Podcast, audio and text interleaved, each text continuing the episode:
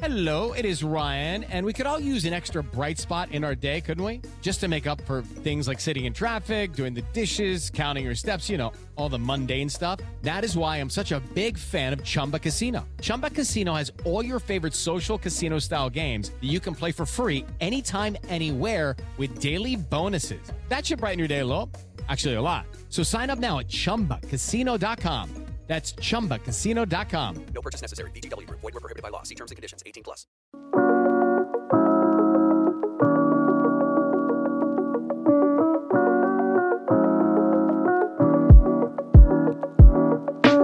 We have made it week 17 stats versus film, the fantasy football championships. You all are still joining us for this show where we take everything that happened over an extended weekend of football, thanks to the holidays, the tape, the film, we mix it with the charts, with the metrics, with the analytics in the hopes of forming a perfect fantasy football championship lineup for all of you. Hayden, today we go team by team. The people know how you feeling.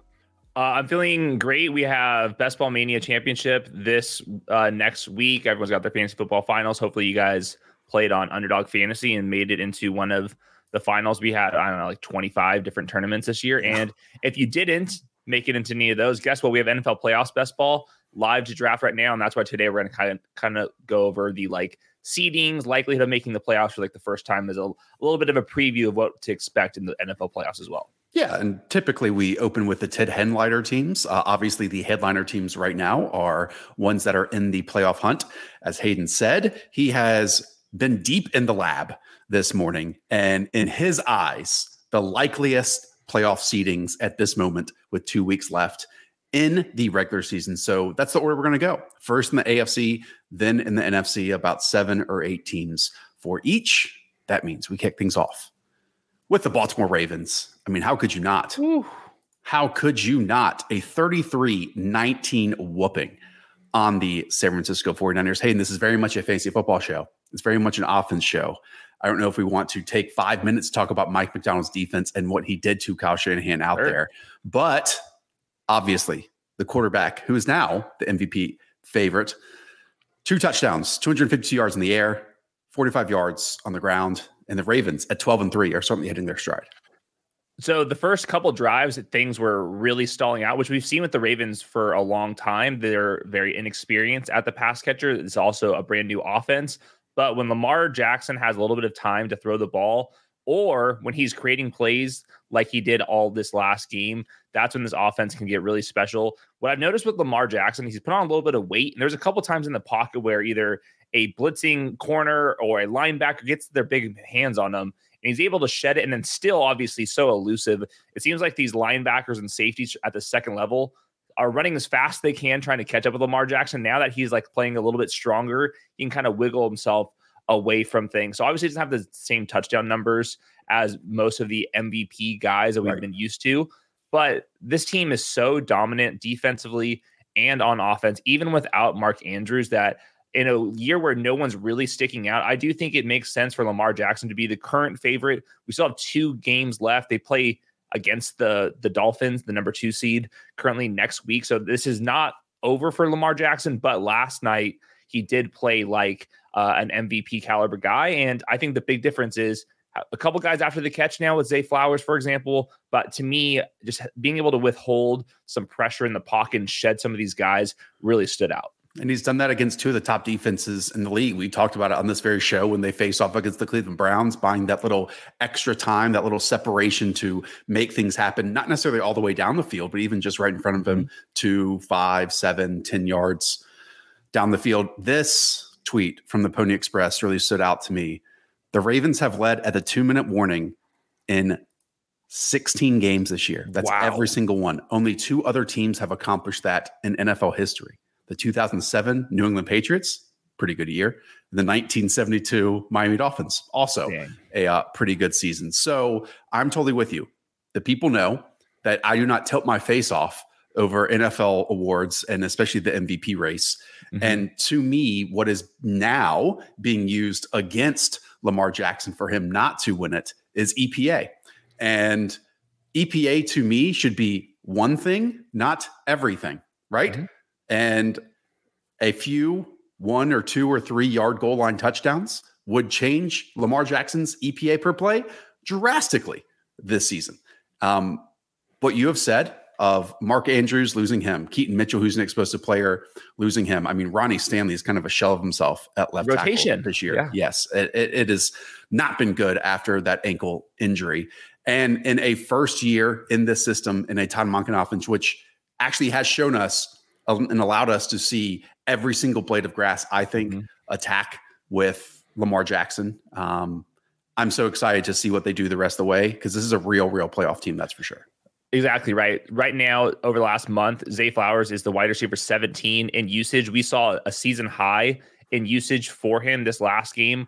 I think partially that's because Keaton Mitchell was out of the picture. They've been scheming some up, some things up for Keaton, and now it's obviously going to be going to Zay Flowers more or less. Odell Beckham is out there. The other thing with Lamar Jackson is, I mean, Rashod Bateman dropped a couple of other passes in this one as well. Like he's been dealing with the drops from his teammates the entire season. So that's another thing with the EPA is when the 49ers getting all these yards after the catch and contested catches from their skill guys, Lamar Jackson's been dealing with plenty of drops this entire season. Uh, one guy that really stood out to me was Isaiah Likely. There was this one play where he was absolutely torching off the line of scrimmage, catches the ball uh, near the sideline, throws somebody off of him, and then burst upfield. So Isaiah Likely, he's no Mark Andrews. He's not, not nearly as reliable, but he does bring an explosive part of the picture for Lamar Jackson. And Isaiah Likely with Zay Flowers is just a one-two punch that he hasn't had at at the skill group for a very long time, at least since the Marquise Brown trade. So that's all that Lamar Jackson needs because all of the gravity he gets, all those Gus Edwards touchdowns. I just went back and looked. All of those Gus Edwards touchdowns have been within the 10 yard line. So these yep. aren't big explosive runs. Lamar Jackson's marched him down the field, and then Gus Edwards has been uh, falling into the end zones. It was Gus Edwards who bounced back with another uh, double digit expected points game. He's kind of in the RB2 mix again heading into the fantasy finals just because it's only him and Justice Hill. Mike Macdonald will be a hot name in coaching circles this offseason. Will get a head coaching job if he wants it. I think that's mm-hmm. pretty fair to say. Um, from Edgar here on Twitter, his defense held Bobby Slowik's offense in the Houston Texans to nine points. Ben Johnson's Ooh. offense to six points with the Detroit Lions. Obviously, last night, what they did to Kyle Shanahan and the 49ers, unlike anything else. What a team. What a team. And hopefully, Kyle Hamilton's okay because yeah. they use him as a joker piece in mm-hmm. the secondary. Okay. We move on to the number two seed projected wise right now in the AFC and a big win for the Miami Dolphins. Um, honestly, it was in those first couple of plays, Hayden, where obviously the Dallas Cowboys get down to the one yard line. Somehow Tony Pollard does not score. Very next snap, they get a turnover. Then third and eight in his own end zone. Miami's offensive line gives a little bit of pressure, but still forms a pocket. Tua is able to step up and then fire like a 40 yard dot to Jaylen Waddle down the field. It was a great contest, despite maybe a lower scoring environment that people expected. But the Miami Dolphins topple one of their better opponents this year, that's for sure they just kept marching down the field. They unfortunately had to settle for more field goals than they wanted to. Otherwise, they would have put up a bunch of points. I believe they were the highest uh, success rate offense in the league this last week. And we saw once again the Cowboys' run defense was a problem for a lot of the game. If Raheem Mostert had not gotten hurt, and that's a knee injury, he was ruled that he was able to come back to the game, but he was just completely phased out of the offense. I thought Raheem Mostert was going to have a humongous game. He had three inside the five yard line touches going into halftime. Then he had that injury at the goal line. But what was interesting with this uh, rotation was the addition of Jeff Wilson mixing in there. And I do wonder if they were taking advantage of the defensive tackle that we were talking about with the Cowboys not being out there, where he was actually mixing in a little bit. The hammer at the end of the game was Jeff Wilson. So we've been waiting for De'Von Achane to like really like graduate from the kind of the role that he's been in. But this month, he's the running back 26 in usage, and he didn't even pop off even when Raheem Mostert left the game. All that motion, all the pitches, all that stuff, that doesn't really translate as much when you're trying to beat the linebackers and the defensive tackles for the Cowboys. So that was a little bit frustrating for De'Von Achane. He just hasn't graduated into like that 15 plus touch role. And obviously, even when Raheem Mostert leaves, yeah. it's the more powerful Jeff Wilson that gets a couple more touches. Yeah, and I don't want to spin it too much forward into next year, but Achane's going to be drafted as if he is a 15 touch player next year, you know? And in this one, he had eight opportunities. Uh, Raheem Mostert, before his injury, as you said, had 12 touches, and Jeff Wilson had five carries for 21 yards. And it's also, just to put all this into perspective, obviously Tyreek Hill goes out there for 14 targets, nine receptions, and 99 yards. You get grief every single week when it comes to your wide receiver rankings and where you've been placing Jaylen Waddle with and without, um, let's say, a fully stocked running game or with and without mm. Tyreek Hill. And in this game, four targets, one reception, 50 yards to go along with one carry and two yards. And it was really that first catch that he had and then nothing else besides that this month he's the wide receiver 22 and wide receiver 30 usage. That includes the game with Tyreek Hill not in where he went off. I will say with Jaylen Waddle, like I still love him as a oh, player, oh, yeah. but I will say he limps off to the sideline like basically more than any wide receiver. We saw that multiple times. Again, I'm not like taking a shot at, at Jaylen Waddle. is just like he's ran into a lot of bad luck. And this Dolphins team, it was very cool to see them win this game. It's a big opponent. Dallas Cowboys are a very real team. We'll get to their offense in a second here. But they won this game because Tua on the final drive made a couple of really big key throws here. Tyreek Hill is a difference maker. Uh, but Jaylen Waddle has just been a little bit distant in the pecking order of things. And you do wonder if some of these ankle and knee injuries that's kind of been like lingering throughout the season have taken some uh, things away from him, at least when it comes to consistent play for fantasy. So Baltimore Ravens 12 and 3 right now. Miami Dolphins 11 and 4. This week, the Ravens go on the road. Let's go. Excuse me. The Dolphins go on the road to Baltimore as these these two teams face off. Um, that's deciding the number one seed in the AFC, isn't it? And yeah, man, that's pretty significant, I think, for the Miami Dolphins and their style of play versus potentially having to go into other parts of the country and also Hayden get a first round bye. Pretty meaningful. Yes. Very meaningful. Also, the huge test for Miami to kind of stack up against Baltimore just because it's the physicality when we're talking about De'Von Achane and Jaylen Waddle and Tyreek Hill and two and these type of guys, more or less like finesse players at home. Could they win in Baltimore? That's what the playoffs are all about. Yep. And we've been really targeting these three games to in some way define the Dolphins season. Obviously, they beat the Cowboys at home, Ravens on the road next week, then finishing out in week 18 with the Buffalo Bills, who probably need to win that matchup in order to secure a playoff berth. So um, I'm excited. Truly excited to watch it because uh, the Dolphins are a lot of fun to watch. And Hayden, just as we talked about the Ravens defense, we do need to give some credit to the Dolphins defense as well.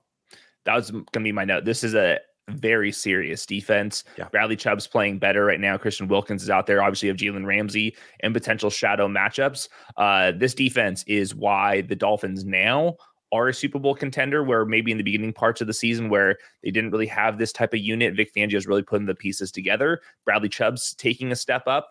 And I think this Dolphins team is very much in the Super Bowl mix. I, can't wait to see the chess match that Mike Macdonald just put on all obviously everything over the middle of the field, the crossing routes, the pressure that he put on Brock Purdy, and how either Mike McDaniel answers that or if Mike Macdonald continues to win that matchup because so many other defenses have trouble covering that area, the most efficient area of the field, uh, but not last night. And sure, a lot of that stuff, and we'll get into the 49ers, was tip passes, so on and so forth. But like, hey, you have to create that environment in order for luck to be on your side. Okay, right now, the number three seed, the Kansas City Chiefs. So we go from great and great to, I would say, miserable right now yes. for the Kansas City Chiefs. I, I mean, Hayden, you simply cannot lose to a team whose quarterback didn't have a single yard in the final three quarters. Uh, that is rock bottom. Like, I, have said I mean, about that's 20, not even possible. What happened?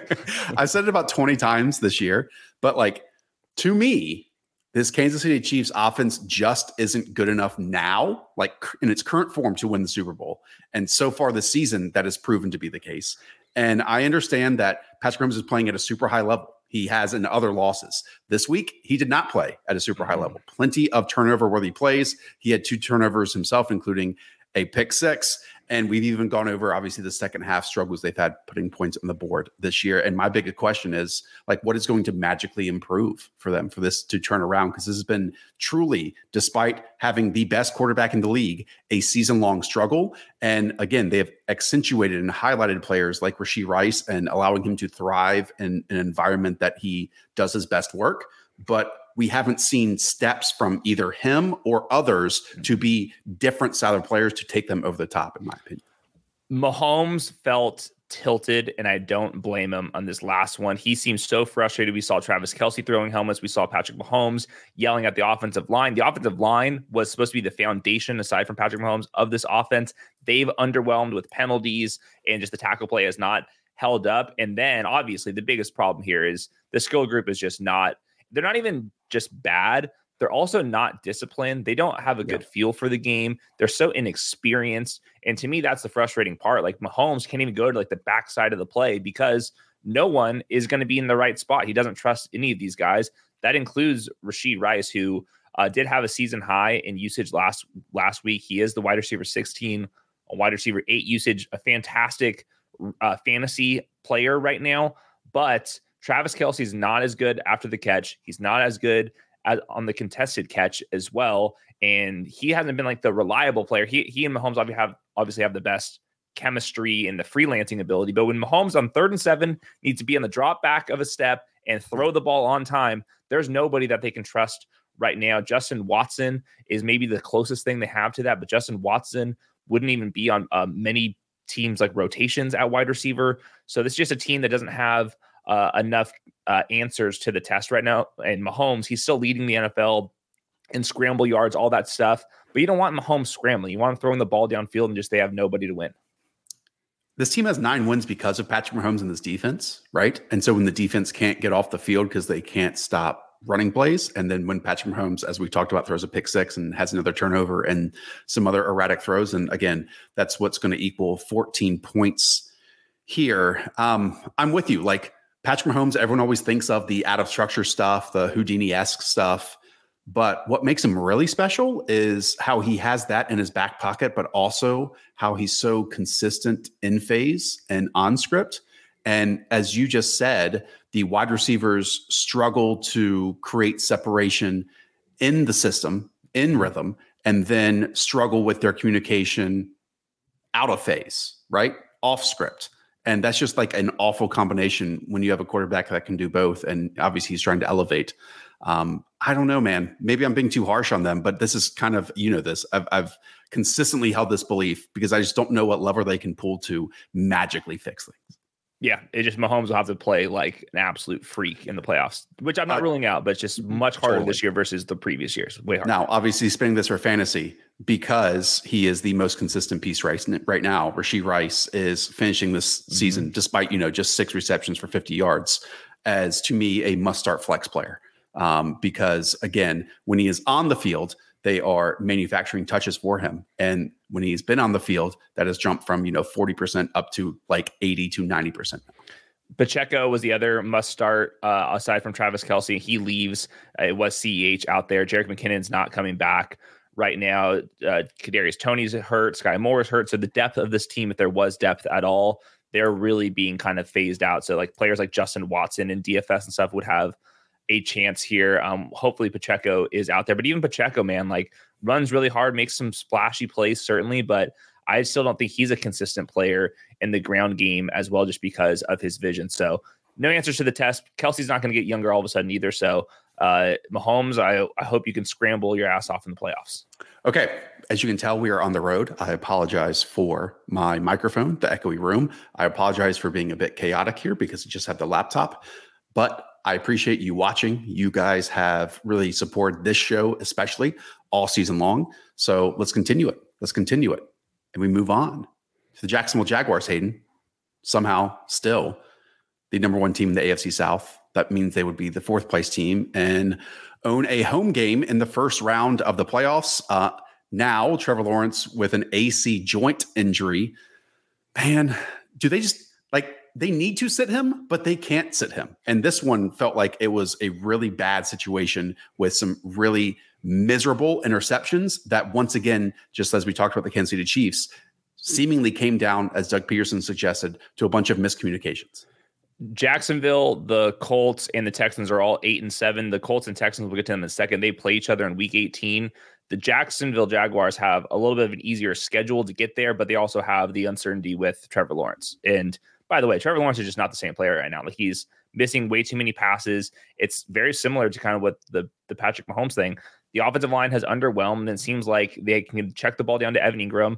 Calvin Ridley's a 50-50 threat on the perimeter, but aside from that, the Parker Washingtons, Agnews, Tim Jones, a guy named Elijah Cooks popped in there for a couple Massive targets. dude, by the way. Yeah. Massive. Hi, I had never heard of that dude. Uh, came out of the nowhere. The worst short yardage rusher Yes. in the NFL in, ter- in terms of success rate this year is Travis Etienne. Some of that's not his fault because of the offensive line. Some of it is his fault. And it's the same issues that this team had for most of last year as well. And on top of that, no Christian Kirk, no Zay Jones, an injured Trevor Lawrence. So I think this team could easily get upset with one of these two last remaining games. They are currently have the tiebreaker over the Colts and the Texans.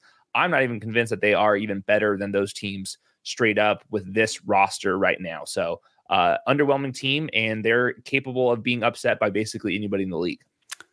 Despite finishing with a great day, and I mean a great day for Calvin Ridley, um, it was six receptions, 90 yards, and two scores. I don't think he caught a pass until the third quarter, if I'm remembering correctly. Mhm. Um, I asked one longtime friend, uh, his name is Eric Stoner. Hopefully, some people out there know him.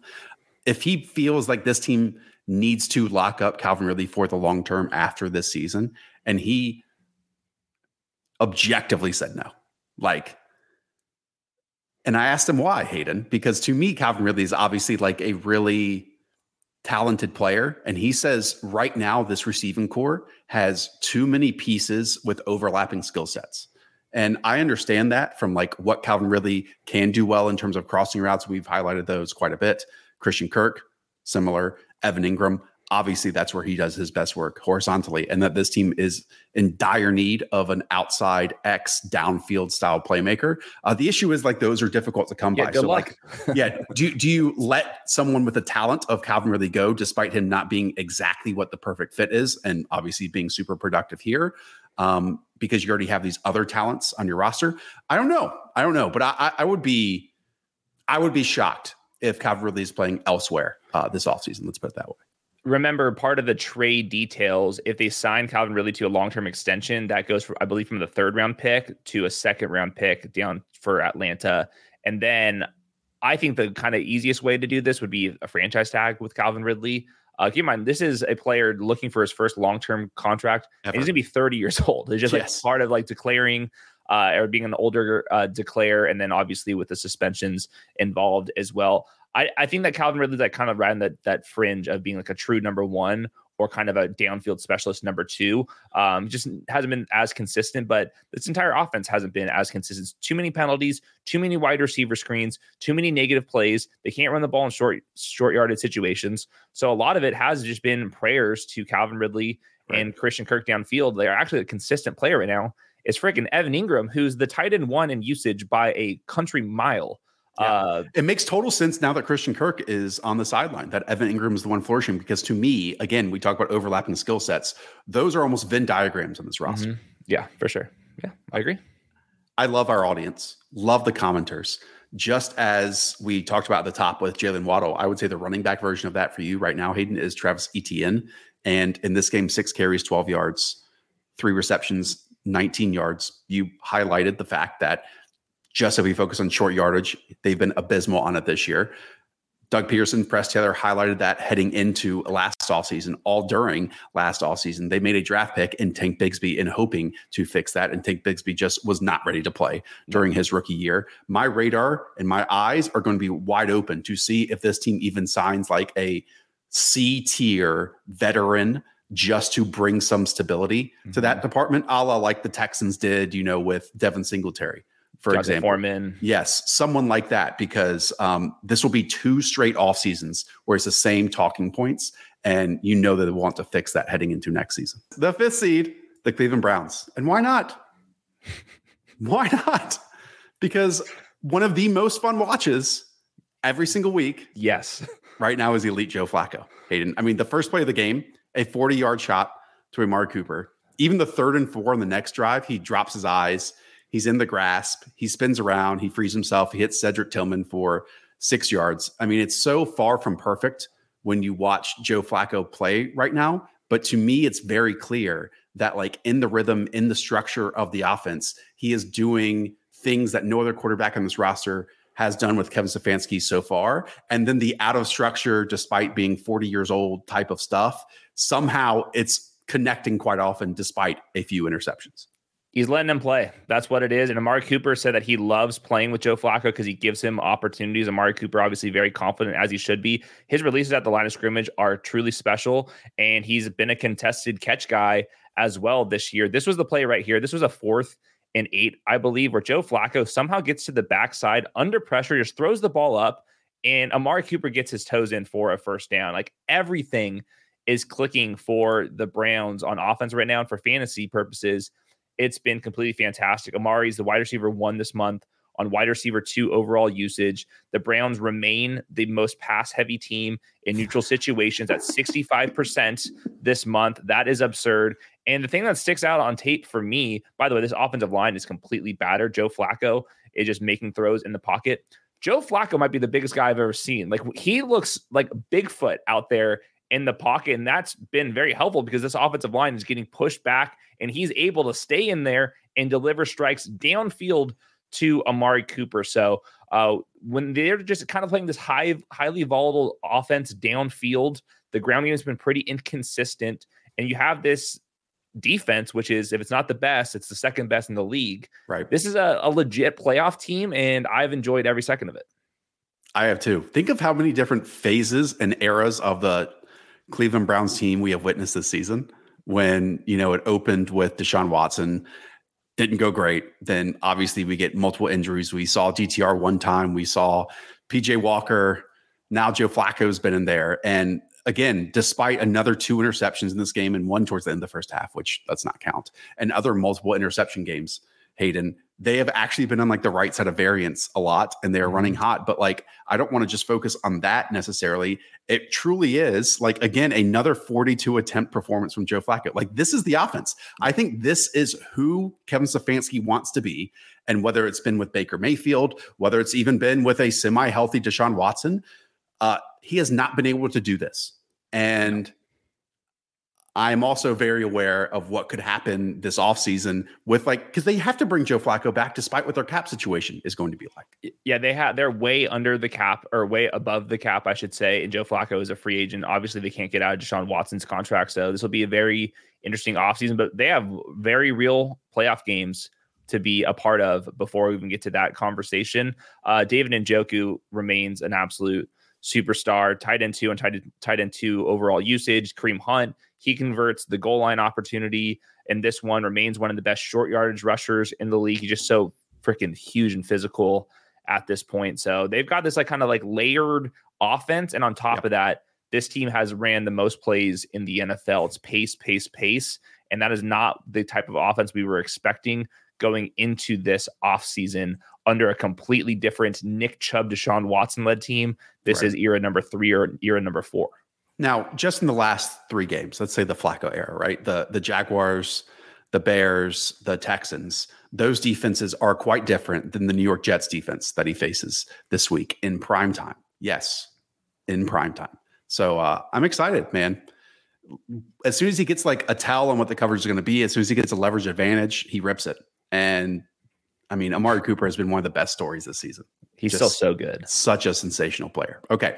Uh, and yes, after the Jets, it's the Cincinnati Bengals. So these are like two playoff games in a row for the Cleveland Browns. Okay. Next, after that, the Buffalo Bills. Currently the sixth seed. As you put it in your tweet, 90% to make the playoffs right now. What do you want to say about the Buffalo Bills as we head into week 17? Josh Allen is the quarterback one in fantasy, had another fantastic game rushing in this uh, red area as well. That just does not mean fantasy production for basically anybody else that we can count on. Obviously, Gabe Davis, he gets deep downfield for that huge play for a touchdown. Gabe Davis, obviously better in best ball, but Stef Diggs, I mean, my goodness, I mean, you're you're already eliminated with Stef Diggs, so we don't even really have to talk about this. He's been the wide receiver 66 this month on wide receiver 29 usage. They've wow. been way more balanced. Right now, you can see Buffalo. This is probably the lowest uh, Buffalo has been in neutral pass rate. Uh, they're bottom 10 uh, over this month, with uh, obviously the offensive coordinator going to James Cook. But then this week, Mr. Leonard Fournette gets in there, and it wasn't just garbage time. Leonard Fournette. Leonard Fournette was like playing meaningful snap uh, throughout this entire game. And obviously, James Cook had one of his worst games in a long time because of that. So, really good team, really good defense. uh, like really well coached defense, I should say. Josh Allen's been a freak, but there's no like trusted player in this offense right now. And I can't remember the last time we talked about Steph Diggs yeah. in a positive manner. Yeah. I mean, obviously Steph opened the season with five or six games on a total tear, but as you said, that was when this team was not necessarily balanced. And we have seen them since the play caller change try to be more balanced. And I'm with you on Leonard Fournette having five carries for 20 yards. We still did get 20 carries for James Cook, who, when they drafted him, were citing that they missed out on JD McKissic. You remember that saga yeah. in free agency when he gave them his word and then went back on it. Then they make the deal, obviously, for Nyheim Hines, and they wanted to use him in that capacity. And obviously, there we we typically don't see players, and he was 199 pounds or something like that at the combine. So like he just had to eat two cheeseburgers and he'd be over 200. But we typically don't see you know, running backs escape the, oh, you're a passing down player and that's about it. You're a satellite back. But it's clear that James Cook has transcended that level in the eyes of either the front office, the coaching staff, or both on the Buffalo Bills. And so I think we do need to give credit to that when it does happen. Sure. Yeah, for sure. Leonard Fournette did get the only inside the five yard line uh, touch here. Fournette was out there for the two minute drill going into halftime. He was also the, the kick returner. So I think Leonard Fournette is going to be like a part of this offense during wow. the actual NFL playoffs. So just get get mentally prepared for that. Patriots and the Dolphins, the final two games here for the Buffalo Bills. Okay. One last one. And as of now, that is between the Houston Texans and the Indianapolis Colts for the seven seed. We will kick that off with the Houston Texans. A Another game without CJ Stroud. I think Hayden, he is expected to be back this next week. Nico Collins did return in this game. Um, mm-hmm. Speaking of returns, uh, Dameon Pierce made his biggest impact of the season on a kickoff return for a touchdown. Um, but things just do not hit as well right now no. with obviously Case Keenum at quarterback and not CJ Stroud. Nico Collins made a great play in the end zone to save his fantasy outing here, but this team is just cooked until CJ Stroud gets out there. But thankfully, they will get CJ Stroud back in there this week, most likely. Devin Singletary, he lost some snaps late in the game, but he was out there for most of the snaps. I do think that Devin Singletary will be a more trusted RB2 in the fantasy finals with CJ Stroud back out there. And then players like Noah Brown and Dalton Schultz have chances to get back out there. Just Case Keenum simply not good enough. That's why they went to Davis Mills late in the game. So uh, what's going to happen with the Texans is they play in week 18 against the Colts. It's not exactly as simple as this, but more or less, winner goes to the playoffs in that one as well. If they win out right here, they'll be in the playoffs. So destiny's in their hands right now.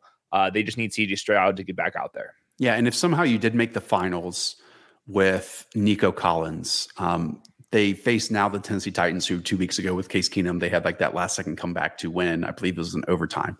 Um, and we talked about it prior to that week that, hey, Noah Brown faces the New York Jets. Uh, it is much easier to create separation against the Tennessee Titans secondary than it is the Jets. The same could be said for Nico Collins this week. Um, much more difficult to create separation against the Cleveland Browns secondary than it will be this upcoming week against the Tennessee Titans. Okay, should we just talk about the Indianapolis Colts then too? Yep, real quick. Okay, let's do it real quick. Uh, Gardner Minshew to me is a no, no, no, yes, and a yes, yes, yes, no quarterback yes. when I'm watching him. uh, no Michael Pittman in this game. Hopefully he does return. It was a not a late scratch per se, but he was trending towards playing and then got symptoms again. Um, I threw out the idea that, hey, maybe that means we see more Kylen Granson. And Hayden, it's legit. We actually saw more Kylen Granson. We saw lots of Kylen Granson. We we saw a lot of Josh Downs. Unfortunately, it didn't lead to anything. I think Downs had like 10 targets in this one, but only 39 yards. It's just this team needs Michael Pittman. He's like very clearly their best offensive player. Jonathan Taylor was out there for his typical huge volume just the Colts couldn't really move the ball here. Is your guy Kylen Granson that did pop up here. So um, this is a team I think is like feisty with Michael Pittman, but and they're very well coached. But I think of the three teams, if I had to choose which one I would least want to face in the NFL playoffs, to me it would be the Texans. They they seem the scariest to me at this point.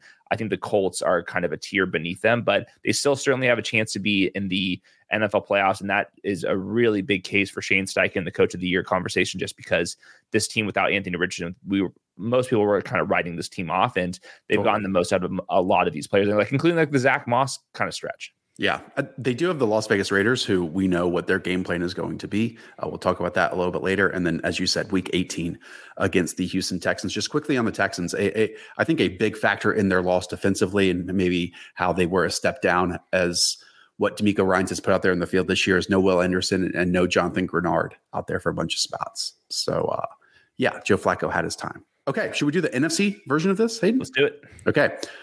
Still, the number one seed in the NFC is the San Francisco 49ers. Brock Purdy, four interceptions. That leads to, other than a big X factor to start with, George Kittle, uh, a difficult day at the office for this entire 49ers team. So just to go over like the four interceptions, the first one I thought was the worst. He was trying to fit a ball into Deebo Samuel after coming off of a first read, and he just didn't have the arm strength. I thought he was a little bit late to it, and he threw a pick right to Kyle Hamilton. There was two other kind of deflected passes.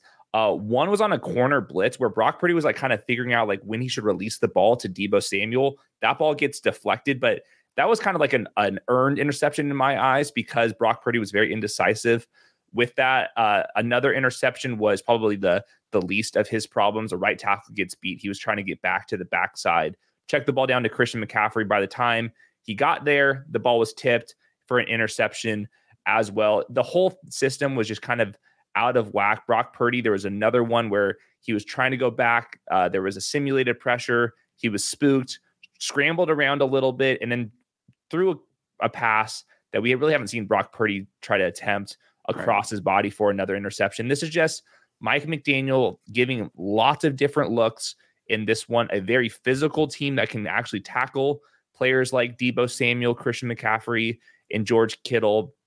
And Brock Purdy just had a really bad game. I thought all four of those interceptions were pretty bad uh, by him. So uh, obviously, they're still the best team in the league, or right there with the Ravens.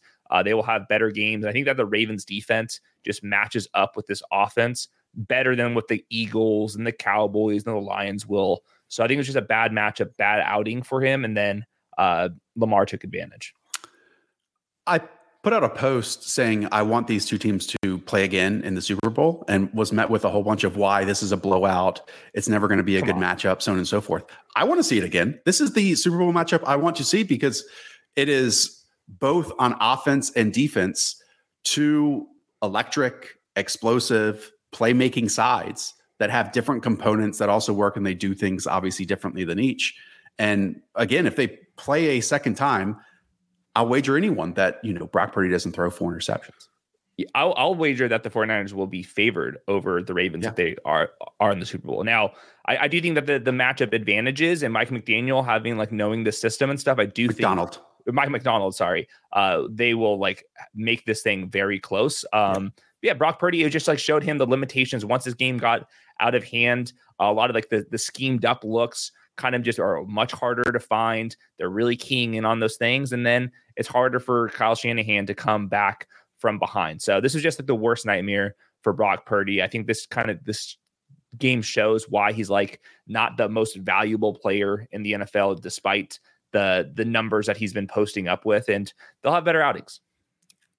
Have you seen that stat where Kyle Shanahan is like over 37 or whatever saw uh, by losing by eight plus points heading into the fourth quarter? Mhm. Um, does that mean anything to you? Because like my comment would be, okay, if he was like five for 32, you know, it wouldn't be that much of a difference. But I'm sure that there are obviously plenty of other coaches that have a much better figure and number heading into that same situation than he does. And I I, I don't know the answer necessarily.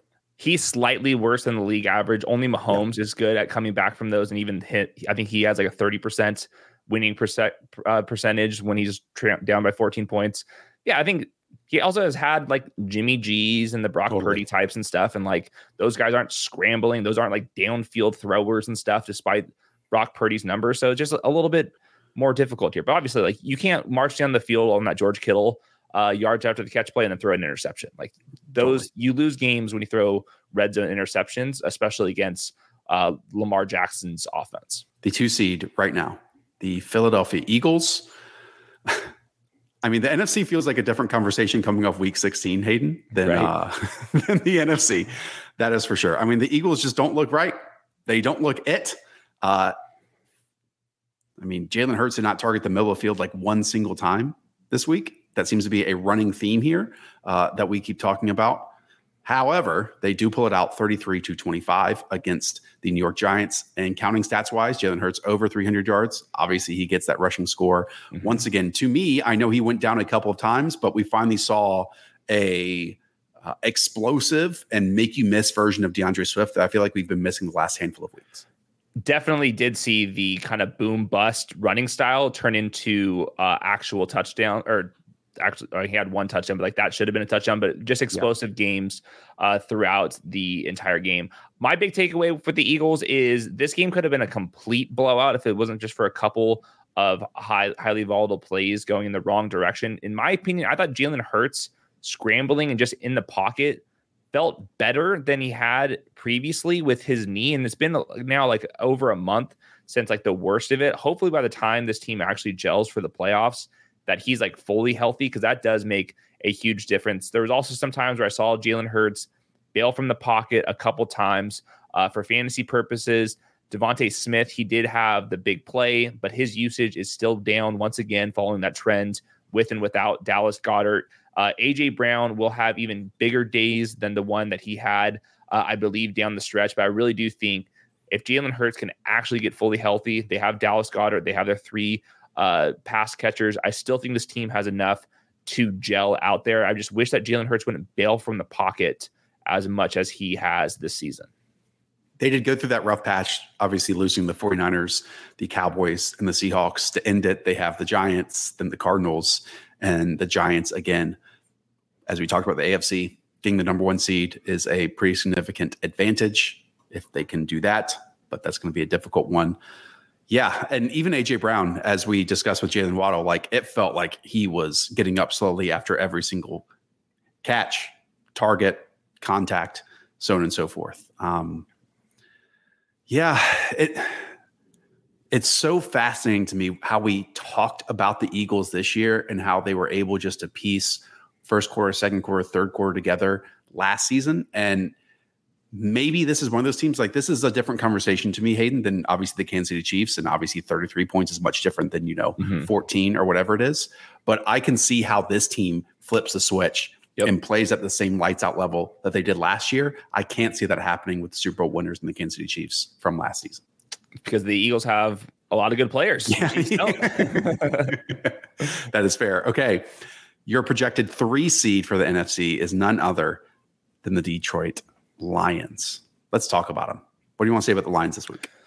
when they have a healthy offensive line and Jared Goff's comfortable, this team's offense is out of control. We saw it with uh, Jahmyr Gibbs and David Montgomery. David Montgomery scores a touchdown, and I'll pull the chart up uh, in a second here. He was about to go completely off. He was checked for a concussion in the middle of the game, and then Jahmyr Gibbs completely takes over in that third quarter. Here it's really weird to see a uh, running back chart that looks this drastic from the first half, where David Montgomery's getting all the early down work, and then Jahmyr Gibbs he gets his own uh, two Quarter. inside the five yard line touches after dominating that entire third quarter. Then David Montgomery cleans up when the game is out of hand. Obviously, huge shout out to Dan Campbell, the Lions, for uh, winning the division for the first time since I've been alive. Um, but yeah, J- Jahmyr Gibbs, super explosive. Obviously, completely deleted that uh, corner uh, with that jump cut, and then Oh, David man. Montgomery is super physical. So it's kind of like a good team with like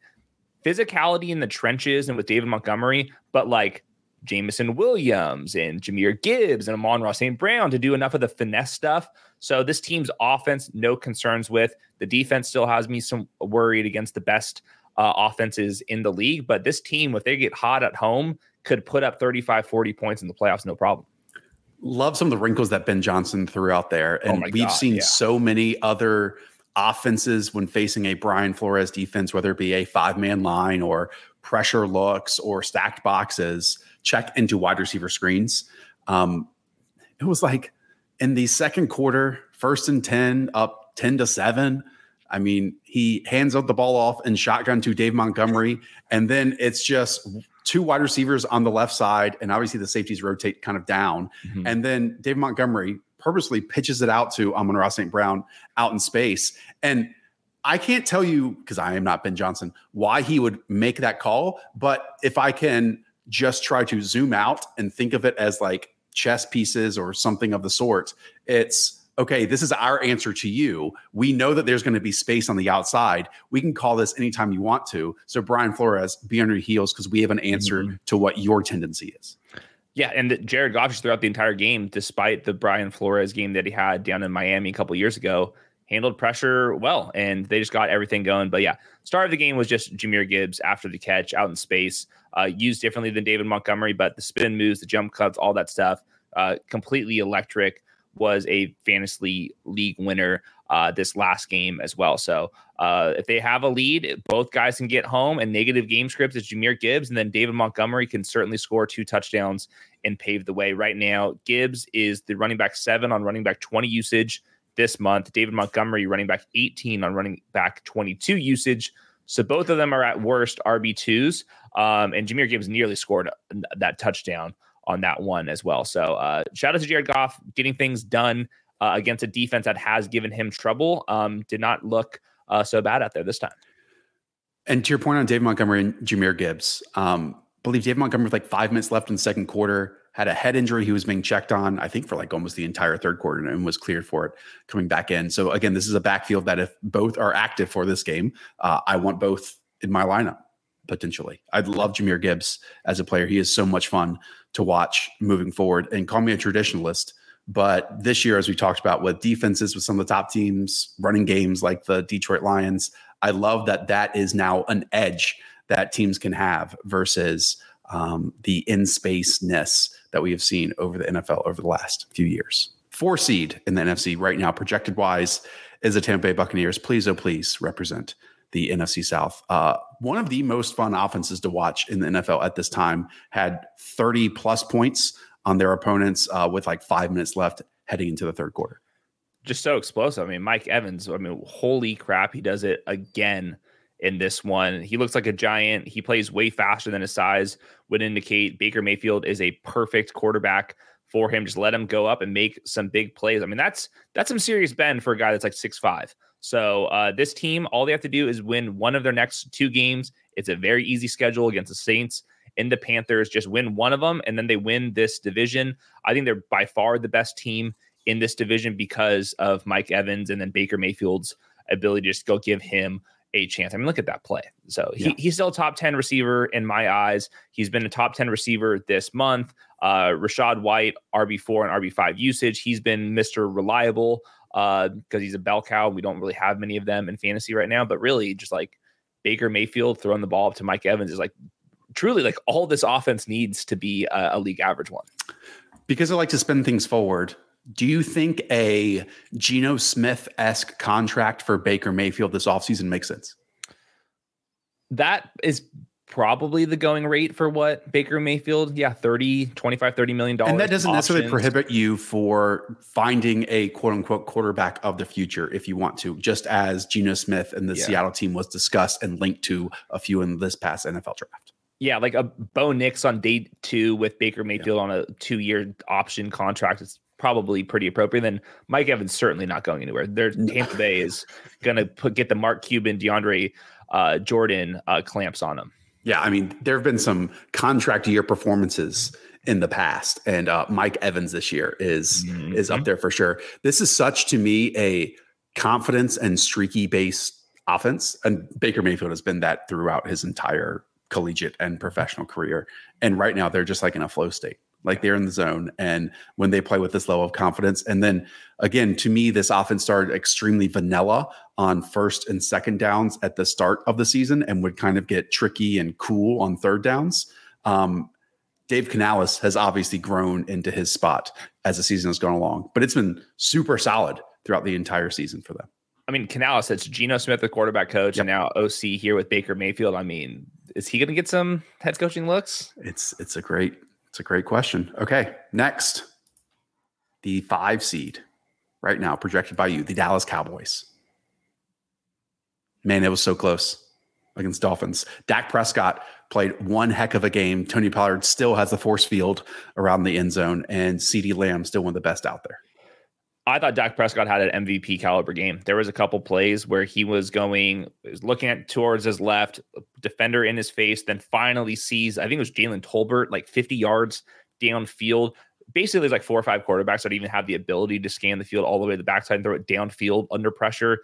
Dak Prescott completes that one. There was times where he was scrambling, which has been a new thing. It's been a couple seasons since we've seen Dak Prescott scramble here, but the difference was Dak Prescott was under pressure on 49% of his dropbacks. They didn't have Tyron Smith out there. There was a couple times where uh, the left tackle, a USC alum, unfortunately, was just like not blocking the edge rusher. Like I couldn't believe it. There was somebody else was coming down. He would slide in, he would slide the wrong way, and Dak Prescott was just taking huge hits. Now, Dak Prescott is super poised. He still had that basically game winning touchdown to Brandin Cooks uh, after a another penalty and sack on that drive, but the defense can't hold the ball for Tua uh, in the fourth quarter. They lose the game. I thought I still think Dak Prescott belongs in MVP conversations. We'll see how the season closes out here. I thought this was a fantastic game from him, but the offensive line couldn't hold up. And then Tony Pollard, uh, he got his both of his legs in, he got yeah. both butt cheeks in, but somehow the ball didn't go in. And that's been the story of the season. Tony Pollard's been bottom three in short yardage success rate, and they went to a fullback who fumbled it. They went to just shotgun. They went to passes.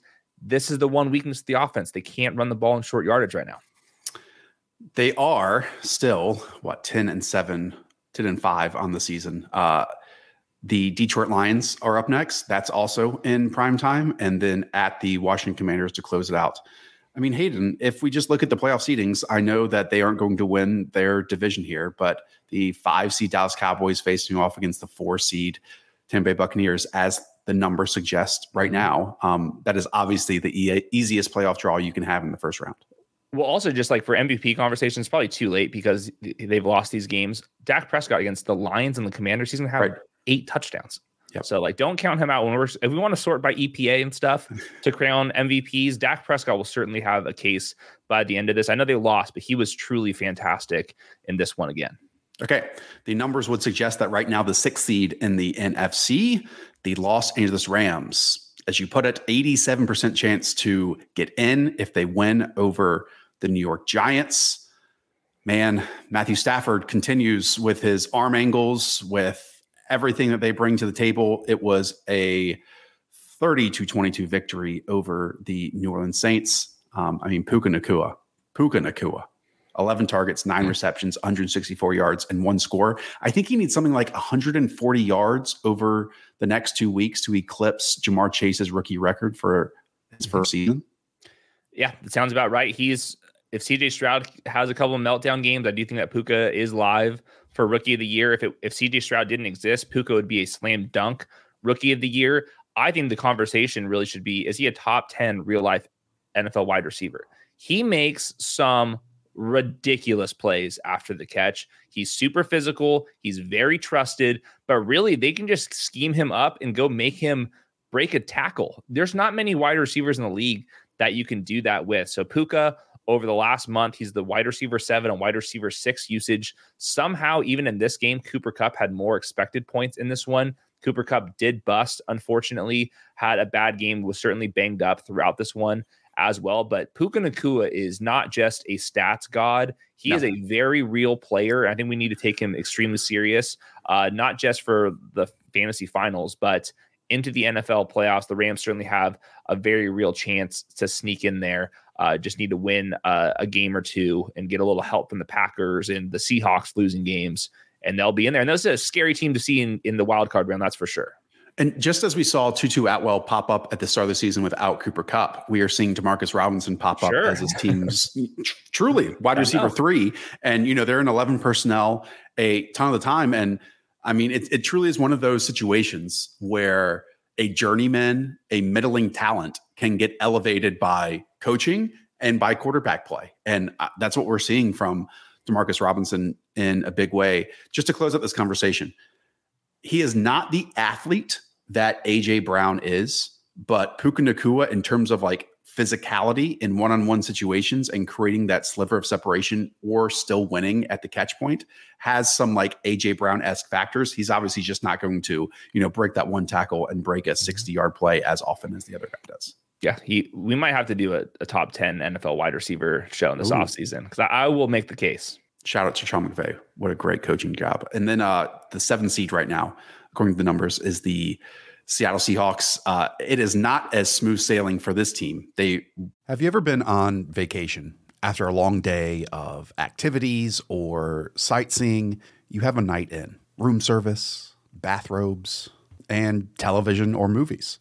And when you're in a foreign country, you scroll Netflix or Hulu or whatever streaming service you have, and you realize that the library of content there is so much larger than it is in the United States. You start a new show, a new series, and when you get back home, you realize you now have to find that on a different service or pay for it in a different way. That is where Surfshark comes in. It's a VPN service that lets you virtually travel the world with a tap of a finger. You can go to Spain, Canada, Costa Rica to watch the content available in those countries. So you can try Surfshark today, totally risk free with a 30 day money back guarantee. And get Surfshark VPN at surfshark.deals slash underdog or enter promo code underdog for three extra months for free. You heard me right, three extra months for free. That is surfshark.deals slash underdog. Felt like once again needed another drive with the final 330. I think it was 75 yards, 14 plays by Geno Smith. In the end, they get there, Hayden. And uh, what are you seeing from the Seattle Seahawks right now? Just JSN improving. He's now wide receiver 34. He's certainly in the mix. DK Metcalf capable of big games, but Geno Smith really just saved them in that final drive here. Uh, Kenneth Walker, he's been kind of stuck in this like nine to 10 expected points game. So they have a lot of weapons. They don't have like a bona fide fantasy superstar at this point because things are spread a little thin. It's not the most perfect team. Their defense, we thought like like I mean, like week six somewhere in there, we got De- uh, Devon Witherspoon and Jamal Adams back. Then they traded for defensive linemen. We're like all of a sudden this defense might be pretty good. They're just not. They're actually really bad. So that's just kind of making them less scary in the playoffs versus like the Matthew Stafford Rams are. And Geno Smith a little bit more inconsistent this season versus like Matthew Stafford, who's basically a top 10, top five quarterback right now. So that's kind of the difference between these two teams uh, in the NFC West.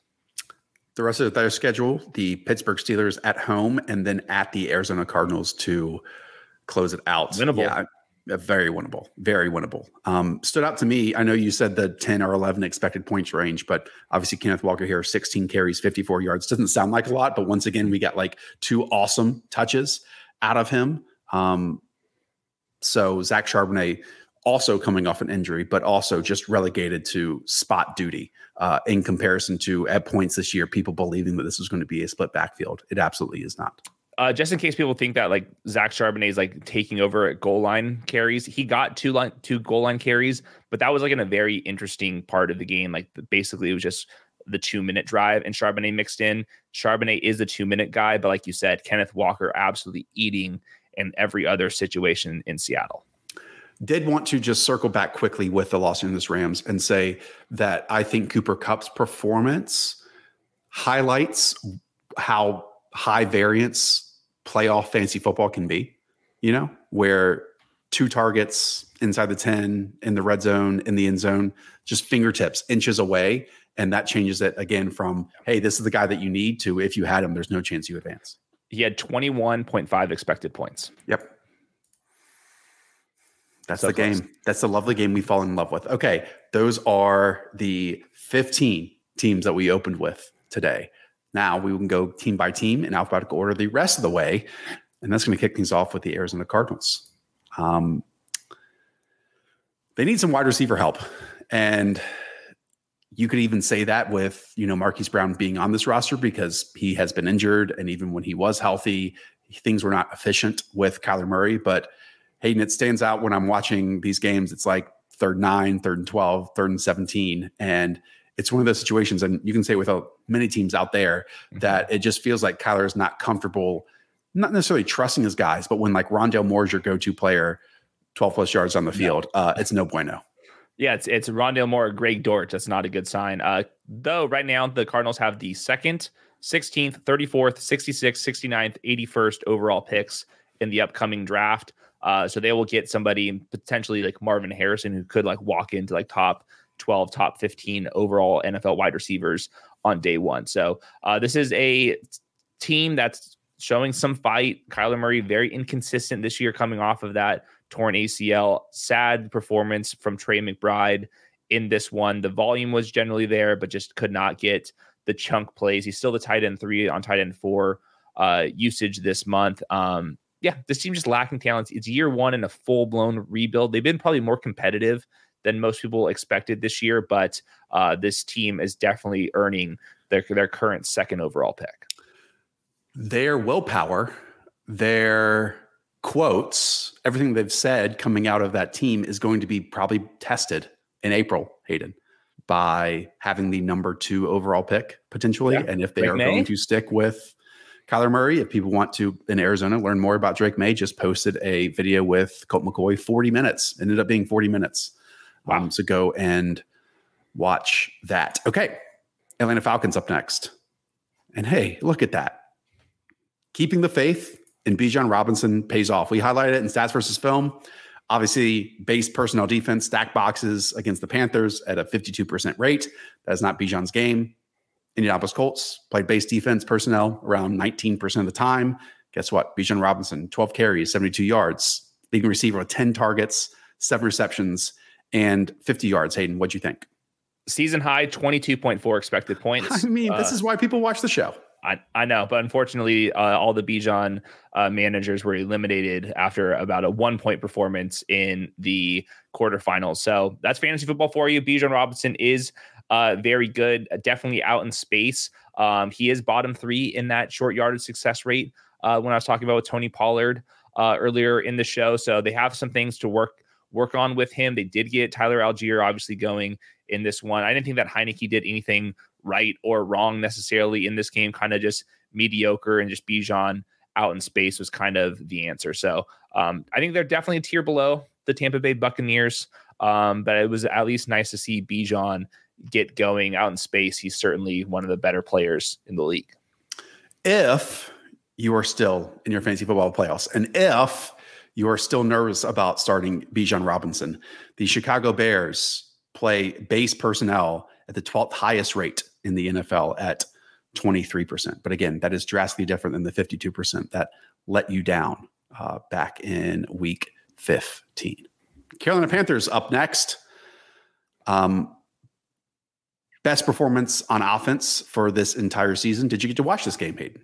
I have not watched this one. I'm excited to watch this one in the offseason when we review Bryce Young's tape and entirely. I did see it was his highest EPA game, the first game in positive category there. And he I saw some highlights. He certainly made some plays on the run. And that was kind of like the big thing that I was hoping for. Like he, he needs to make a couple plays at least for the next year or two when they are looking for some some playmakers. Um shout out DJ Chark. Came out of nowhere. I mean, I mean what the I, hell was that? I, I've been hypercritical of sure. DJ Chark this year, but for good reason. We have literally showed you the tape of why we have been critical of him. But yes, in this game, eight targets, six receptions, 98 yards, and two scores. Yeah, Bryce Young, 23 of 36, 312, two touchdowns. If you go through Hayden and watch it from start to finish, okay. he actually misses like all but two throws in the first quarter and then plays nearly flawless football mm-hmm. for the final three quarters. Um, but to me, that is like a perfect microcosm of what happened in this mm-hmm. game where yes joe barry's defense has been brutal all season but we've talked about with the panthers that they've had let's say league worst or bottom three offensive line play at times coaching the dude got fired that was calling the plays and wide receiver play. And so when you face a struggling defense all season long then those league worst elements can become like league average. And so sure. to me this shows what a quarterback can do when many elements around him, the environment becomes average at the very least. Yeah, that, it's a it's a good starting point. They have nothing really to play for right now. They're the first pick is probably going to the Bears regardless here. So um yeah, it, it, this team needs to show a little fight. Bryce Young show a little bit of playmaking, and then you can ride into the offseason with a story to tell because this team needs to at least tell a story to get the head coach that they want. Chicago Bears are up next. They are the holders of that number one overall selection. And Hayden, I mean, I, I think again, it was almost an imper- a perfect capsulation of like Justin Fields as a player who, mm-hmm. you know, nine carries, 97 yards, one touchdown. I believe it was like that rushing score fairly early on. They felt like they were going to dominate this game in the first quarter or in the first half. And then that end zone interception that he threw kind of allowed the Arizona Cardinals to have some life in the game. It's it's the same player, and typically when we get into year three, year four, uh, players don't change all that much. So yeah, Justin Fields, electric playmaker. I believe he was the quarterback one overall this week. We talked about how good of a matchup this was going into the week. So he's kind of a matchup based quarterback. You're playing the Browns, the pressure stuff is really going to cause trouble. When you're playing the Cardinals, things are obviously much easier, especially uh, in the ground game as well. So um, we have some tape from Khalil Herbert, who is like not the perfect player, but I love his just explosiveness totally. in general. He he bounces things quite a bit, but it did pay off in this one. Obviously, the Cardinals are a team to attack defensively. So yeah, Bears are not a good team. They're at least showing some fight down the stretch here, but um, the Bears, I, if I were the Bears, I'd probably be grinding some Drake Maye and Caleb Williams tape still. We get plenty of questions on Sunday morning about Roschon Johnson. I was hesitant to like give him my full backing, you know, despite right. D'Onta Foreman being out. And it was for this very reason that you know, when reviewing that Minnesota Vikings game, which I think a lot of Roschon truthers are attaching themselves to, um, to me, it was matchups based, right? Pass pro, receiving, all that stuff. And so I was extremely nervous for those people that Khalil Herbert could come in here and take the lion's share of the work because he missed that contest, right? And he did 20 carries, 112 yards, one touchdown. Um, and then Cole Kmet, Hayden, I think Denny tweeted like over the last two or three weeks, Cole Kmet is the leader in air yards among all tight ends across the league. Yeah, they'll, they'll throw him up some uh, some downfield hucks. Obviously, that's what Justin Fields wants to do. Um, yeah, Cole Kmet also like that's perfect encapsulation. He's not the perfect player. He's a good enough player. He's he's a piece to build with. He's not a piece that's going to completely dip, uh, make be a difference maker. DJ Moore is that type of guy. He was playing through an injury like immediately. In and out. It looked yeah. like he was going to be like completely ruled out immediately was like that fearful of an injury was at least able to grind out there for some snaps but clearly that's like a huge part of their offense yes okay cincinnati bengals are up next um, talk to me about cincinnati what do you want to say about them because unfortunately the jake browning high just as we posted a video about him as tends to happen on scheme uh, hits a bit of a skid does throw for 335 yards one touchdown three interceptions well, I mean, it was Tee Higgins yards after the catch is yes. basically the only can, like even write home about. So yeah, I think Jake Browning was I would say getting away with things. Definitely like the mechanics guy. Definitely could like read things out appropriately, but there's just limitations to his game. And like previously, a lot of well designed screens and a couple of broken tackles got him home. And then obviously he got that here with Tee Higgins, but uh, without Ja'Marr Chase, with that shoulder injury, things obviously are going to look much tougher. So this is a, a, more of an appropriate game for the Bengals. They're still in the mix here, but they need some things to go their way. Um, yeah, they're and, missing their best player. You know, I would be more interested in the Cincinnati Bengals making the playoffs with them being eight and seven right now if this defense was playing to the yeah. degree it has been the previous two years, but it fell off a cliff this year you know, reader too. Yep. So it's uh it's just not going to happen for them, and that's fine. Just hopefully we get like Joe Burrow in training camp next season. You know, that would be, that would be nice. Uh, real quick, Joe Mixon, his usage the last two weeks is kind of stabilized like a RB two. The previous two games with with Jake Browning, he looked like uh, Barry Sanders out there. I think he's mm-hmm. more of a boom bust RB two, and we should not make him more than what it is. Denver Broncos. I open with a question. Hayden. Do you think that Sean Payton is working with Russell Wilson or around Russell Wilson? I mean, I think he's not going to work with Russell Wilson going into next year because they will cut him. if that answers your question, um, there's just no way Sean Payton looks at this and wants to guarantee uh 2025 money, and that's basically the decision the Broncos have to have. He's not consistent enough, man. Like no. he's he's capable of throwing the ball up to Courtland Sutton. Courtland Sutton's made some fantastic plays this season, but like the down to down consistency is just not there. And we've seen it with just the Broncos uh, decision to run the ball in neutral situations throughout this entire season. And they're choosing to run the ball, and they're not even a good ground team. Like Javonte Williams has not been the same player coming off of his injury, and they're still would rather run the ball. They'll get your guy Jaleel McLaughlin involved a little bit in this one. Um, yeah, Russ is just like it's not the same. No, he played like total crap until 11 minutes to go. Let's be real. I mean, you can't play like he did in the pocket. No. For the first three quarters, he was dropping his eyes, doing the hokey pokey, and then trying to launch the ball downfield or check it down. And like Sean Payton, who goes from Drew Brees to that, like th- this is not the style of offense he wants to live in. Like we talked about with Kevin Stefanski, of okay, rhythm on script. I'm going to tell you, hit your drop, throw it to this shoulder, so on and so forth. Sean Payton wants to live in that world, and you just physically cannot with Russell Wilson as your quarterback right now. I completely agree. And then obviously Courtland Sutton leaves early with that one. It leaves like Jerry Jeudy, Brandon Johnson, Trautman, this tight end Krull.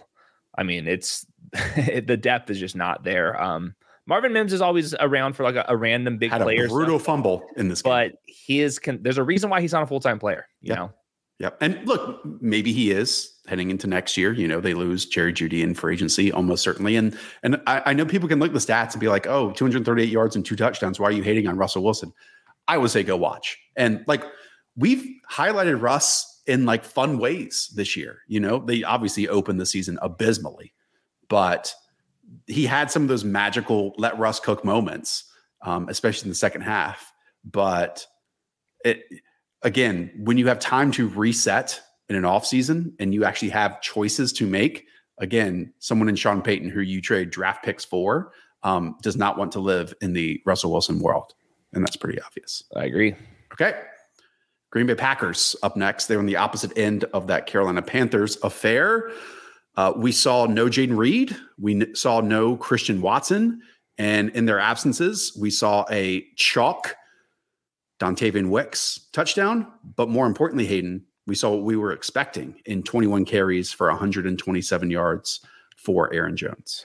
Aaron Jones in the last two games, 17.7 and then 20.2 expected points. He hasn't like completely gone off on those, but those are elite RB1 numbers. Uh, this last game was with AJ Dillon. This team does not like AJ Dillon. And, and if they don't have Jayden Reed and Christian Watson to scheme up things, well, guess what? Aaron Jones is your next best bet. So this is a very functional offense uh, in general. So I do think that Aaron Jones has like some like DFS appeal um, down the stretch, kind of a buy low guy. But um, Romeo Doubs gets home here. Wicks at least gets uh, in the box here, but is kind of just a middling performance just in general from a team that still has a chance to make the playoffs. They need some things to go right with the Seahawks and the Rams and stuff. They're still very live, need to win out certainly, but um, and I would actually even like to see this team in the playoffs. I think it's kind of a, a feisty team, really young team, and um, just a little bit inconsistent this year. Yeah. And I think even if they don't make the playoffs, this has been a positive year for the Green Bay Packers. You know, uh, almost certainly they move away from their defensive coordinator. Uh, and almost certainly these players who really could take the first half of the season of the Green Bay Packers offense and call it disheveled, call it uh, chaotic, that, you know, players that know exactly in the positions they were going to be to the second half of the season. And it feels like it's all gelling to a much better degree. Um, Now, I would mean, be I, I would be excited about this team and Hayden. It's going to be fun trying to organize how to draft them and stack them in drafts this summer. It, it will be, but, but even before we get to the fantasy drafts, the NFL draft, the Packers have the 12th, 40th, 43rd overall picks. I bet all three of them will be on the defensive side of the ball. You can't, But they've spent so many first round picks on defense already that it, to me it has to be the play caller. Yeah, no, it's, it's got to be everything, but they need they need more talent out there as well. It's Yeah. it's a mess. I think some offensive linemen might be in their future too. True. Okay. Las Vegas Raiders. Uh, I have a clip from Antonio Pierce that I'll pull up. Hayden, Wow. first, Okay. when you watch, what'd you see again, other than not a single completion after the end of the first 15 minutes? Yeah, I mean, just fight. You just you, this that game felt like Antonio Pierce was your head coach. so this team just shows a lot of fight. Uh, Aidan O'Connell wasn't very good. Zamir White grinded his way to a bunch of yards in this one as well. Uh, Josh Jacobs, it was really disappointing that Antonio Pierce, if there was a, a, a, shot I could have at Antonio Pierce, he let us on that Josh Jacobs was going to play in this one. And then on Monday, uh, we learned that he's not going to play. So that was uh, pretty weak. But yeah, this team is just in the mix. They're fighting right now. I do think that a win like this makes Antonio Pierce the favorite to be the head coach. Um, and we'll see if what they do with Josh Jacobs because Zamir White at least looks like somewhat functional, and Josh Jacobs is a free agent. It's coming, and you know that what you're doing. What I know, you know that I know, and they know, and we know, and everybody knows on Christmas, and you still to do it. That's good football. That's good Yeah, football, right. Weeks. Run the ball. I mean, it is evident where we talk about running back handcuffs, replacements at the position, that you know Josh Jacobs and Zamir White is there's a talent gap there.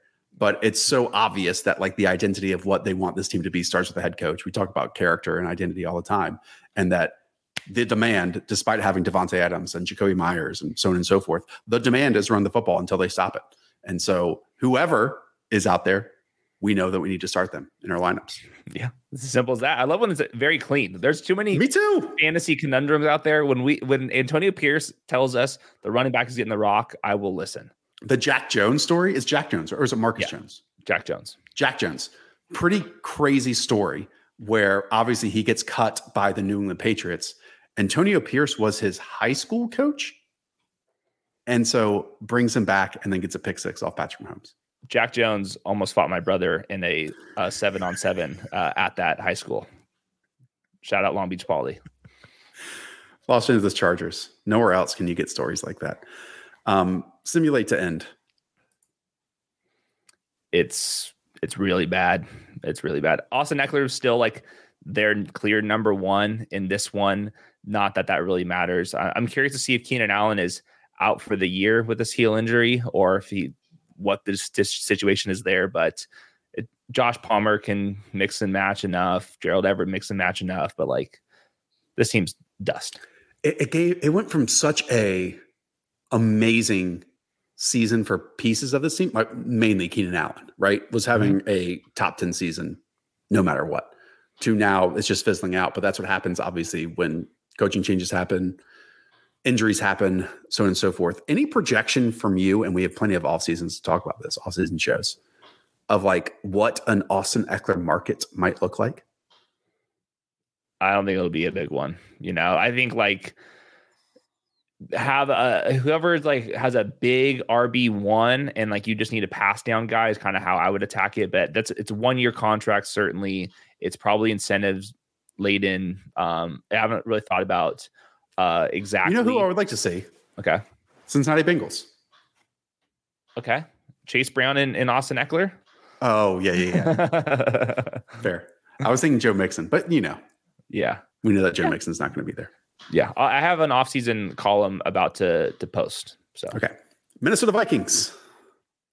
So Justin Jefferson made some unreal plays. I mean, it felt like, was it last season when it was a prayer by Kirk Cousins and he goes up and elevates? It was the same exact situation with Nick Mullens. And then in the dying seconds to potentially tie it, win it, whatever, uh, Nick Mullens, there's an absolute duck dude, to lose this game. and Kevin O'Connell is now publicly saying that, you know, we don't know what quarterback is going to start. He said it this year. Um, when we've heard other head coaches like Jonathan Gannon, you're like, oh, okay, man, we know who's going to be your starting quarterback. Mhm. I legit don't know if Kevin O'Connell does. And I also think it is in his best interest to not let anyone know because playing Nick Mullens is very different than trying to game script against someone like Joshua Dobbs. and it could be Jaren Hall. Yeah. You know, like who knows what it is. Yeah, the Justin Jefferson, these catches that we just showed are ludicrous. Like the high point stuff, like for somebody as bendy and such a good route runner and the speed he has, for him to be also a contested catch guy is like completely unfair. So I know he's been injured for large parts of this season, but he is still like the best wide receiver, him and Tyreek in their own category to me. Um, we did have some issues with Ty Chandler in this one they basically didn't use the the running backs and Yeah. Ty Chandler completely was whiffing on pass protection stuff. So Yeah. like it can go from uh when you have normal game scripts and you're handing the ball off and you're checking the ball, he looks fantastic. But when you're trying to earn bell cow work, He's just not there yet. So it's uh, uh, there's a reason why these day three guys can flash. They have the bell cow size and all that stuff.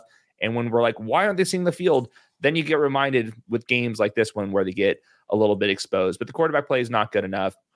Obviously, we have huge storylines with the injuries on top of that. But the Ty Chandler stuff was a little bit frustrating. He only had like eight or nine touches. Yeah. We had seen that in previous games where I was calling for more Ty Chandler and then he blew a pass protection. I was like, again, this is why he's not playing. But yeah, the, the competition is Alexander Mattison. So like the bar here for Correct. him to get on the field more, like we're not asking for a lot. Right. But this offseason we'll see. We will see. Uh, Um, and TJ Hockenson, ACL, MCL, going to miss the remainder of the season. This is why players hold out. You know, remember the ear infection with TJ Hockenson Mhm. during training camp?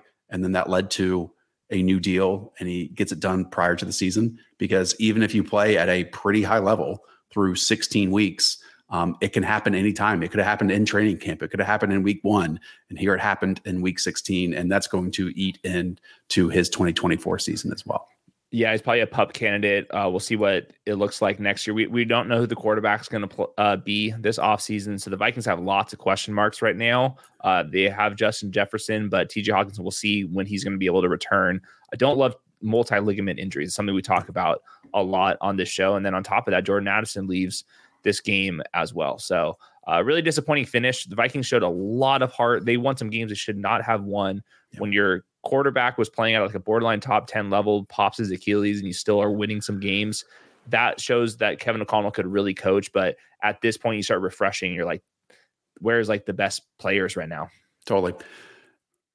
It would be a win this offseason if they're able to keep Brian Flores as their defensive coordinator, because no, no doubt that team can gel on that side of the ball even more heading into Mhm. next year because they have, as the season has gone along, improved some talents out there too. And obviously, we are big fans of Kevin O'Connell as an offensive play caller. So Yep. just like have a normal season. Yeah, it's gonna it's gonna be a challenging offseason. I think it'll be one of the teams that we want to talk about the most in our offseason shows for sure. Okay, New England Patriots up next.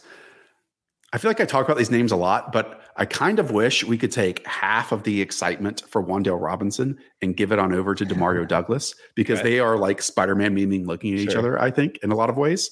Um, we talked about it on Sunday morning. The wild people over in the underdog pick'em lobby had Ezekiel Elliott projected for 102 and a half total yards. Uh, he doesn't get there. He gets 60 total yards. But Hayden, he does have 12 carries for 27 and then nine catches for 33 yards, one hurdle, and one score.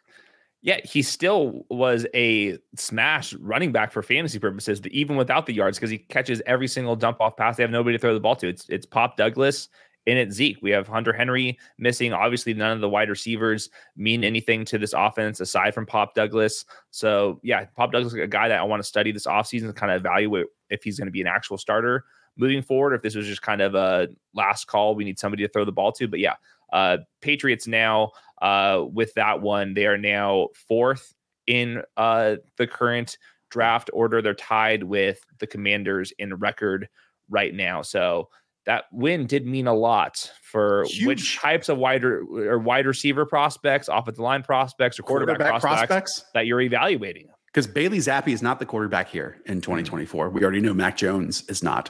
So now they have to live in the quarterback market that so many other teams are going to be living in. Most likely, most likely. Who knows what happens these next few weeks? Um, I will add the Patriots obviously have a bad record. There's so many rumors flying around that Bill Belichick will be traded away this offseason. This team is still playing hard, you know, and especially the defense. I mean, five sacks on Russell Wilson. Mhm. Um, they are not an easy out right now. So antenna up, obviously, for at the Buffalo Bills and against the New York Jets the final two weeks when having players playing this Patriots defense. Because despite missing and losing, arguably their two best defensive Yes. players all season long, other than Christian Barmore, this team is still playing at a really high level on that side of the ball. Barmore was a freak in this one Yes. as well. Yeah, but Yeah. yeah, fighting. New Orleans Saints. So, what do we want to say about the Saints? Obviously, put up 22 points. Um, Derek Carr, 27 to 40, 319, three touchdowns. Was it really that good?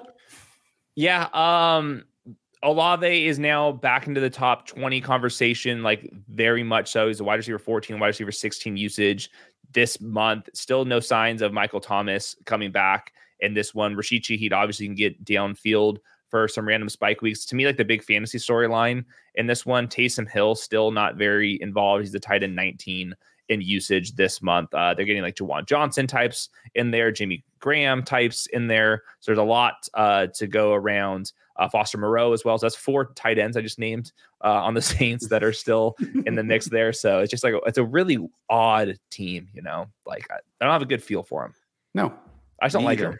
I feel like the Saints fans hate love their team at this moment, and they are who they are. Mm-hmm. You know, Olave is a really good player. Shaheed obviously gets here with five receptions, 70 yards, and a score. And yeah, these late season Juwan Johnson touchdowns uh, don't hit quite as well as they could have. I don't know in weeks one, two, and three when we had some super high hopes of them. Thanks for his training camp performances. Yeah, but those they still count in best ball had them. Well, maybe it would have helped your team get to this point. Get unique. what if Juwan Johnson's the guy you need next week? When I said that he had a chance of leading all tight ends in touchdowns this season, Hayden, I meant in the fantasy football playoffs. Yes, and there's also a bold prediction show where nothing could be held accountable. Correct. New York Giants. Uh, speaking of held accountable, Tommy DeVito, after the streak that he was on, just got the plug pulled out from him uh, in halftime, and for good reason. Like again, I think Brian Daboll is a solid coach and a good coach, and they probably at halftime got together and said, "Look, there are some things that we could be attacking that DeVito is not going nine for sixteen, and so putting Tyrod Taylor out there gives us a better chance of winning." And it was true. My parents hosted Christmas dinner and they chose Italian food for dinner because of Tommy cutlets. We had cutlets, we had meatballs, uh, we had lasagna, we had the whole thing. So Tommy cutlets did let us down here, uh, but a hell of a dinner at my parents' place. Uh, Darius Slayton gets over the top. He pops off. Darren Waller duds again here. So this team just doesn't have any talent. Uh, Tyrod Taylor out there is just he's always just mixing it. Like he's throwing the Yeah. ball downfield. I think I believe right now he's number one in PFF's big time throw rate if you like dwindle down the sample. Um, so yeah, we'll see. We'll see who they decide at quarterback. Not that it really matters.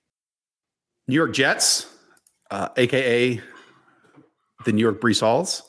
I mean, what a day! What a day our guy had. 20 carries, 95 yards, two scores, 16 targets, Mhm. 12 receptions, 96 yards. Uh, Hayden, this was a flag flag plant for me. Let's put it that way. A flag plant all off season, and uh, it paid off in a huge spot in the semifinals. A big call from me uh, going into to this week at least. Uh, Breece Hall. This was the second highest expected points game from any player this year, only behind the week two performance from Tony Pollard, where he got stuffed at the goal line. I don't know, like nine times. So yeah, he was a he was a freaky dude. Uh, this Jets team, to I mean, nobody would have predicted this. They had a ninety percent neutral pass rate in this one. They were just checking the ball down to Breece Hall consistently. Um, I'm kind of starting to mix in my like 2024 way too early fantasy rankings, and Breece Hall might be top five overall for Yep. me. That's Yeah. the type of guy we're looking at. I mean, over 1,000 yards this season, well over it now. And whenever we talked about Breece Hall this offseason, the question was raised who coming off an ACL had set up productive next season? My answer, and the only answers, were Adrian Peterson and Jamaal Charles. And so, again, love the commenters that we have. I got into many discussions, I'm sure that you saw secondhand, Hayden, of okay, if those are the only ones, how can we expect Breece Hall to do it? And one youth is on his side.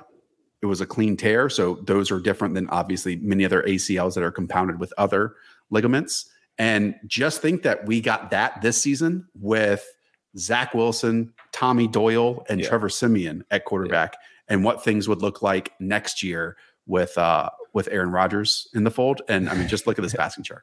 It felt like that. Like this was them saying we can't run the ball between uh the tackles because of our offensive line. So let's at least give Breece Hall and Garrett Wilson some chances. This is like an unserious offense, but they did have a good game. I also I will also add with this with Breece Hall is watching him on tape. I didn't see the same elusiveness side to side that I saw from him from a rookie season coming off this ACL tear, and that's kind of typically the story we see uh, the first year coming back.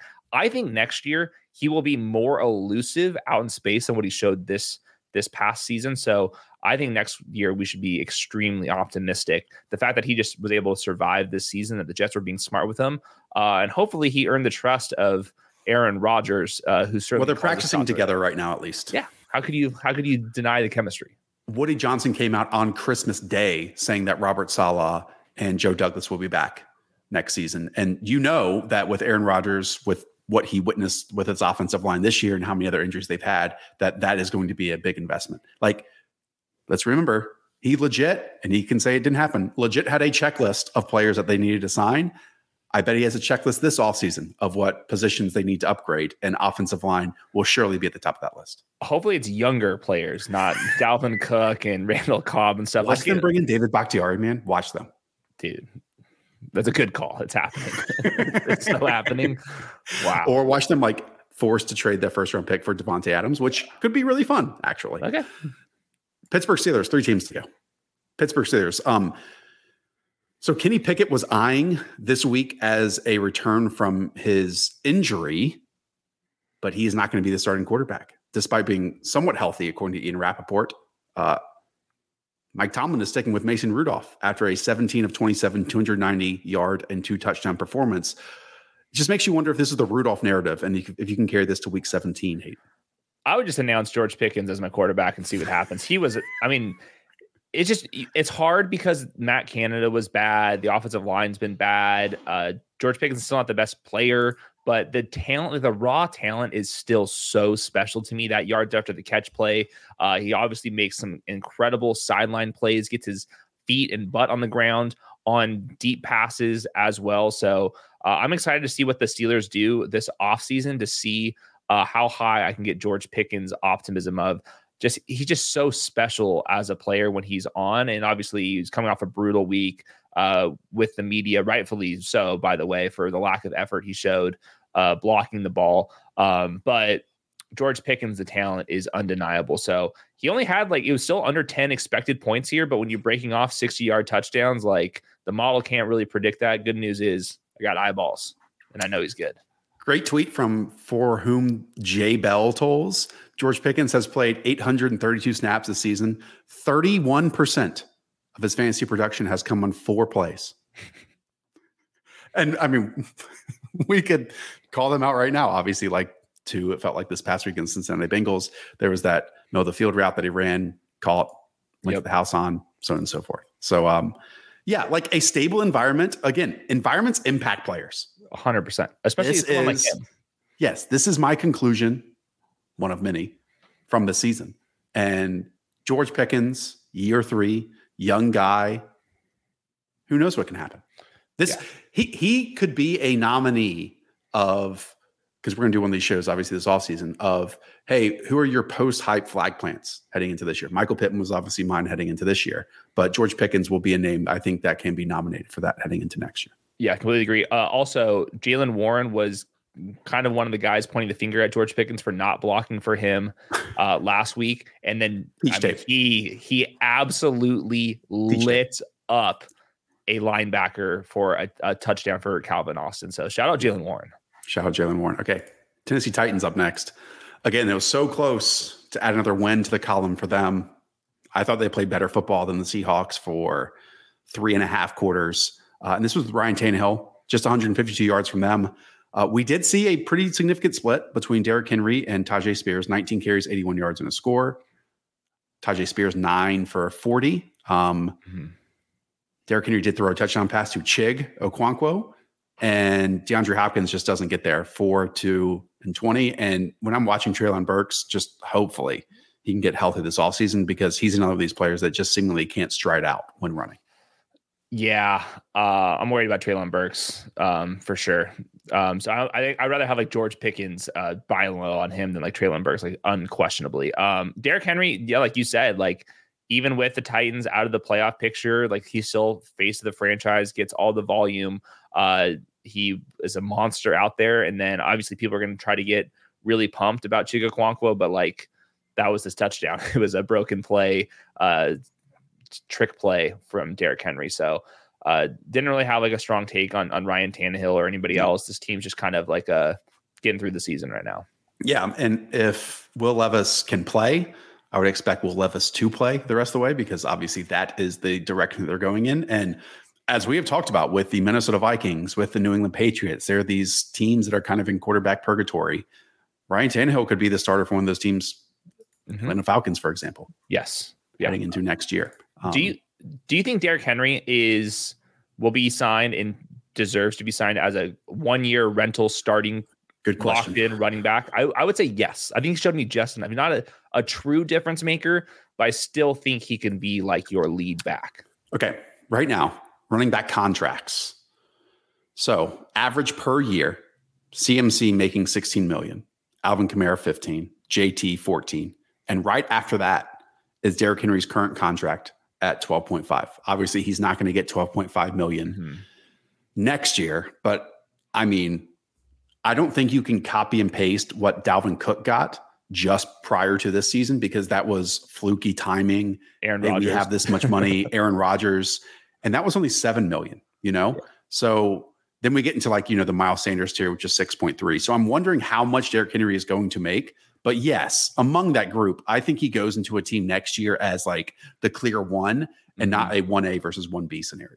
Yeah, that's six to eight million dollars, one to two years. Um, see what happens. I, I think he deserves that kind of range, though. Okay, weird question here because I'm looking at these contracts, and obviously Tony Pollard's figure stands out at 10.9 or just 10 flat.